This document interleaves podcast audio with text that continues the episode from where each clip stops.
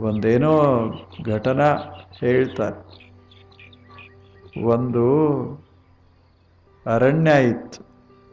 ಅರಣ್ಯದ ದಂಡಿಯೊಳಗೆ ಅರಣ್ಯ ಪ್ರವೇಶ ಆಗೋಕ್ಕಿಂತ ಮುಂಚೆ ಅಲ್ಲಿ ಒಂದು ಆಶ್ರಮ ಇತ್ತು. ಆಶ್ರಮದಲ್ಲಿ ಒಬ್ಬ ಯೋಗಿ ವಾಸ ಮಾಡ್ತಾ ಇದ್ದ. ಆ ಆಶ್ರಮದ ಸಮೀಪದಲ್ಲಿಯೇ ಒಂದು ದೊಡ್ಡ ದಾರಿ. ಆ ದಾರಿ ಆ ಸಾಗ, ಅರಣ್ಯದಲ್ಲಿ ಹಾಯ್ದು ಹೋಗ್ತಿತ್ತು.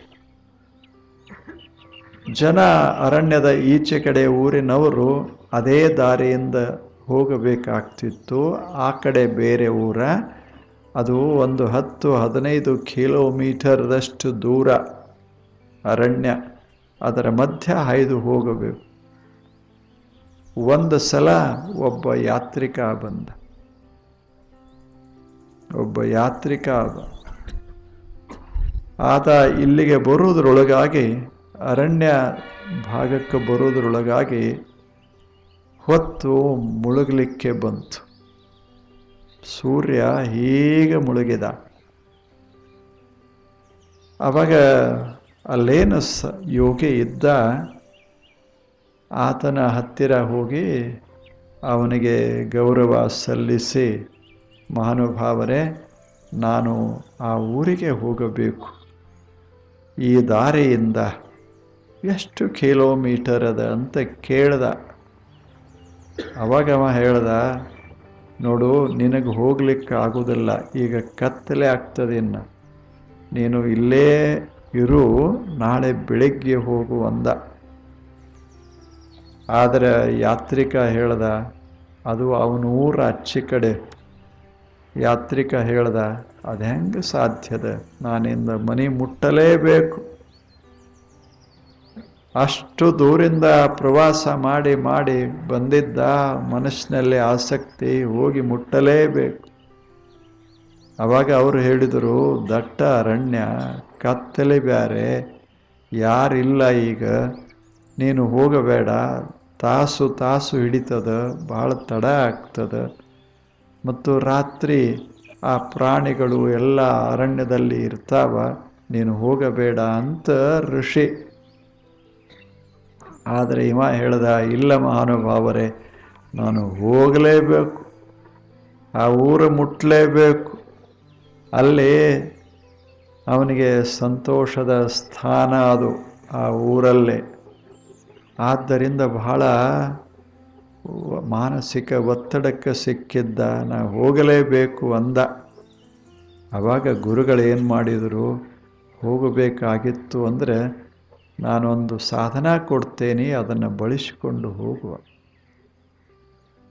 ಆವಾಗ ಗುರು ಕೊಟ್ಟರು ಏನು ಅಂದರೆ ಒಂದು ದೇವಟ್ಟಿಗೆ ಕೊಟ್ಟರು ಅದಕ್ಕೆ ಬೇಕಾಗುವಷ್ಟು ಎಣ್ಣೆಯ ಮಗಿ ಕೊಟ್ರು ನೋಡು, ಈ ಮಗಿಯೊಳಗೆ ಎಣ್ಣೆದ, ಇದು ದೇವಟಿಗೆ ನೀನು ಹಚ್ಚಿಕೊಂಡು ಹೋಗು. ಇದು ಎಣ್ಣೆ ಎಷ್ಟದ ಅಂದ್ರೆ, ಈ ಸ, ಇದೇನದ ಅಲ್ಲ? ಅರಣ್ಯ. ದಾಟಲಿಕ್ಕೆ ಎಷ್ಟು ಬೇಕೋ ಅಷ್ಟು ಅದ ದಾಟ್ಲಿಕ್ಕೆ ಅದು ಅವಸರ ಅವಸರ ಮಾಡಿ ನೇರವಾಗಿ ಆ ಕಡೆ, ಈ ಕಡೆ ನೋಡದೆ ನೀನು ಹೋದೆ, ಈ ಅರಣ್ಯ ದಾಟುವ ತಕ ಈ ದೀಪ ಉರಿತದ.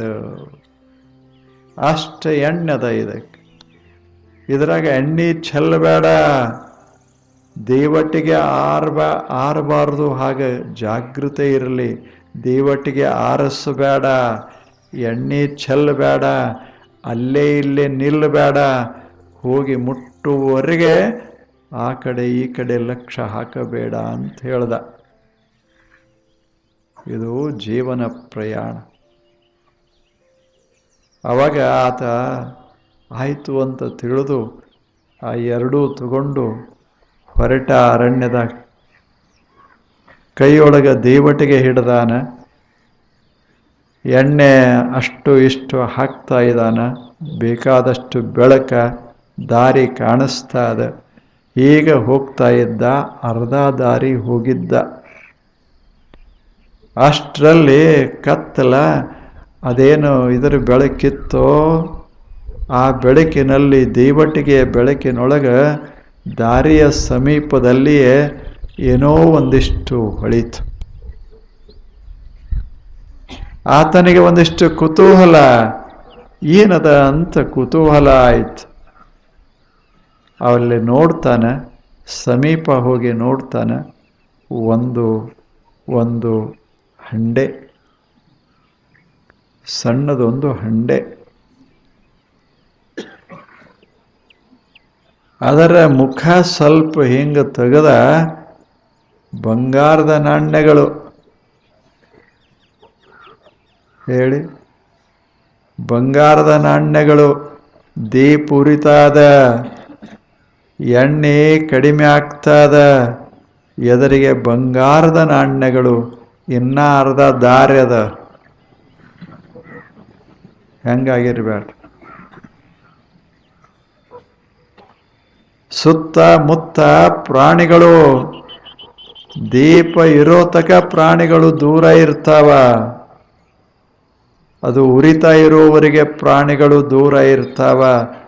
ಇಂಥ ಪರಿಸ್ಥಿತಿಯೊಳಗೆ ಮನುಷ್ಯ ಅದಾನ, ಪ್ರವಾಸ.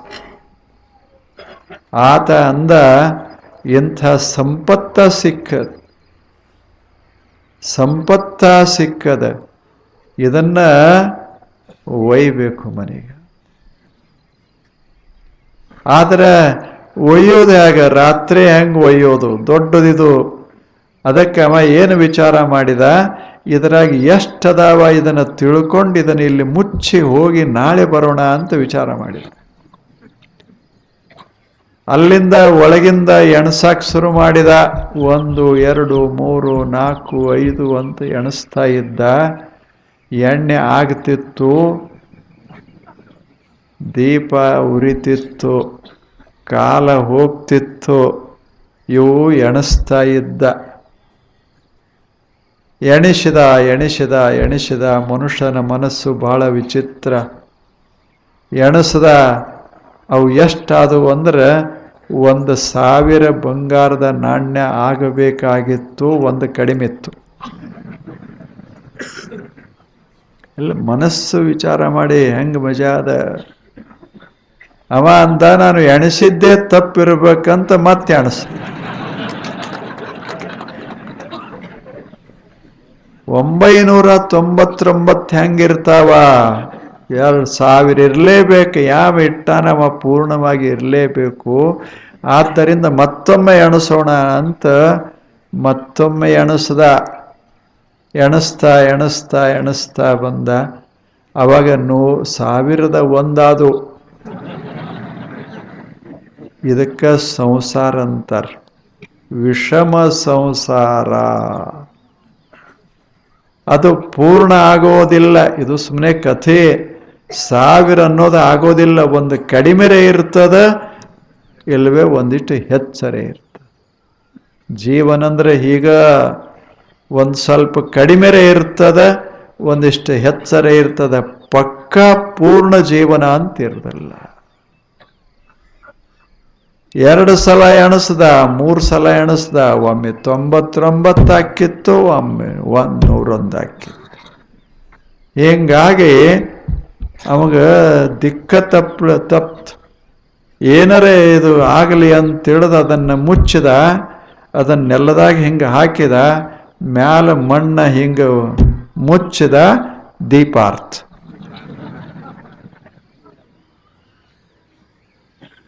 ಹೋಯ್ತು. ಎಣಸೋದ್ರಾಗ ದೀಪಾರ್ಥ. ಎಣ್ಣೆ ಮುಗೀತು. ದೀಪಾರ್ತು ಅರಣ್ಯದ ಮಧ್ಯ ಶಿಕ್ಕಾನ ಸುತ್ತಮುತ್ತವ ಕಾಡು ಪ್ರಾಣಿಗಳು. ಹೇಳಿ. ಸುತ್ತಮುತ್ತ ಪ್ರಾಣಿಗಳು. ಅವಾಗ ಅವನಿಗೆ ನೆನಪಾತು. ಋಷಿಗಳು ಹೇಳಿದ್ರು, ಗುರು ಹೇಳಿದ್ರು, ಯಾಕಡೆ ಕಡೆ ಈ ಕಡೆ ನೋಡಬೇಡ, ಸರಳ ದಾರಿಯಿಂದ ಹೋಗು, ಯಾವುದಕ್ಕೂ ಯಾವುದಕ್ಕೂ ಲಕ್ಷ್ಯ ಕೊಡಬೇಡ, ಎಣ್ಣೆ ಸ್ವಲ್ಪದ, ದೀಪ ಅಷ್ಟಕ್ಕಷ್ಟೇ ಉರಿತದ, ನೀನು ಪ್ರವಾಸ ಮಾಡೋ ತಕ, ದಾಟೋ ತಕ ಅಷ್ಟಾಗ್ತದ, ಮುಂದಿಲ್ಲ. ಅಂತ ಹೇಳಿದ್ದ ಆದರೆ ಏನು ಮಾಡೋದು? ನಾನು ಎಣಸೋದರಾಗ ಕಳೆದೆ. ಬಂಗಾರ ಅಲ್ಲೇ ಉಳಿತು. ಹೇಳಿ, ಎಣಸೋದು ಮುಗಿಲಿಲ್ಲ. ಬಂಗಾರ ಅಲ್ಲೇ ಉಳಿತು. ತನ್ನದು ಅಂದ, ಆದರೆ ಒಂದು ಪ್ರಾಣಿಯ ಕೈಯೊಳಗೆ ಸಿಕ್. ಸಂಪತ್ತ ಸಿಕ್ಕಂಗಾಗ್ತದೆ, ಆದರೆ ಸಿಗುವುದಿಲ್ಲ. ಸಿಕ್ಕಂಗ ಆಗ್ತದೆ. ಇಪ್ಪತ್ತೈದು ಮೂವತ್ತು ವರ್ಷಕ್ಕೆ ಭಾರಿ ಸಂಪತ್ತು ಸಿಕ್ಕಂಗಾಗ್ತದೆ.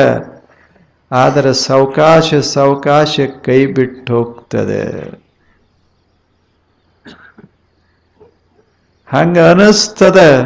ಸಿಕ್ತು ಕುರ್ಚಿ ಸಿಕ್ತು ಸಿಕ್ತು ಅನಿಸ್ತದ. ಐದು ವರ್ಷಕ್ಕೆ ಹೋಗೇ ಬಿಡ್ತದೆ. ಬಹಳ ವಿಚಿತ್ರದ ಜೀವನ. ಇದು ಕೆಲಸಕ್ಕೆ ಬರದ ಆಕರ್ಷಣೆಗೆ ಒಳಗಾದ ಪ್ರಾಣ ಹೋಗಿತ್ತು, ಸಂಪತ್ತ ಸಿಕ್ಕಿತ್ತು, ಆದರೆ ಉಪಯೋಗ ಇಲ್ಲ ಅಷ್ಟೆ. ಉಪಯೋಗ ಅರಣ್ಯದ ಮಧ್ಯ ಆತ ಪ್ರಾಣವನ್ನು ಬಿಟ್ಟ. ಗುರುವಿ ಅದು ಅದು ಹಂಡೆ ಹೇಳ್ತು, ನಕ್ತು ಹಂಡೆ, ನೀನು ಒಬ್ಬನೇ ಅಲ್ಲ ಈ ದಾರ್ಯಾಗ ಬರೋರೆಲ್ಲ ನನ್ನ ಎಣಸೇ ಹೋಗ್ಯಾರ.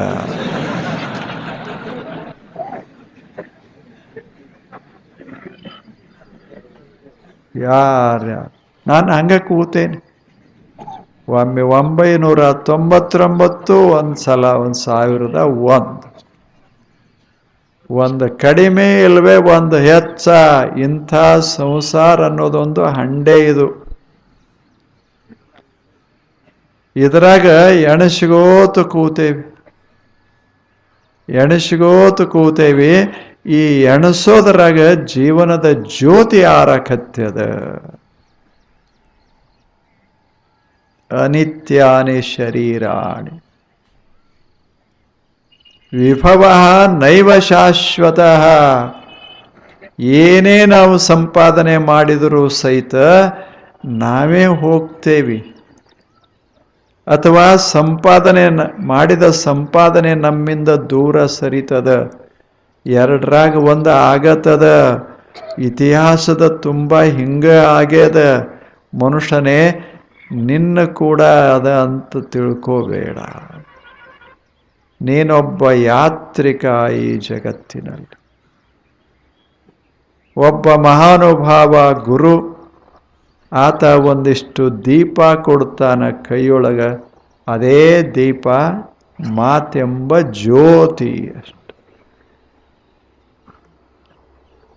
ಅದಕ್ಕೊಂದಿಷ್ಟು ಎಣ್ಣೆ ಕೊಡ್ತಾನೆ ಅದು ಬಹಳ ಮಹತ್ವದ್ದು ಲಕ್ಷ.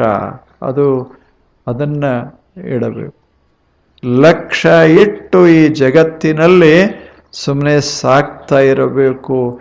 ಯಾವುದಕ್ಕೂ ಮನಸ್ಸು ಸೋಲಬಾರದು. ಆ, ಅನಿತ್ಯಾನಿ ಶರೀರಾಣಿ ವಿಭವೋ ನೈವ ಶಾಶ್ವತ. ಎಷ್ಟೇ ಸಂಪತ್ತ ನಮ್ಮ ಹತ್ತಿರ ಇದ್ದರೂ ಕೂಡ ಆ ಸಂಪತ್ತು ಶಾಶ್ವತವಾಗಿ ನಮ್ಮದಾಗಿ ಉಳಿಯೋದು ಇಲ್ಲ. ಯಾವುದು ಸಂಪತ್ತ? ಯೌವನ ಇದು ಸಂಪತ್ತು. ಇಲ್ಲೇನು? ಯೌವನ ಇದು ಸಂಪದ, ಆಯುಷ್ಯ ಇದು ಸಂಪದ, ಶಕ್ತಿ ಸಾಮರ್ಥ್ಯಗಳು ಸಂಪದ, ಸೌಂದರ್ಯ ಸಂಪದ ಆ ಬಳಿಕ ಬಾಹ್ಯ ಭೌತ ಸಂಪದ, ಇದರಲ್ಲಿ ಯಾವುದೂ ನಮ್ಮದಾಗಿ ಆಗಿ ಇರೋದಿಲ್ಲ. ಇರೋದಿಲ್ಲ. ಆದ್ದರಿಂದ ಇವುಗಳಿಗಾಗಿ ಬದುಕೋದಲ್ಲ ಆನಂದಕ್ಕಾಗಿ ಬದುಕೋದು ಈ ಜಗತ್ತಿನಲ್ಲಿ.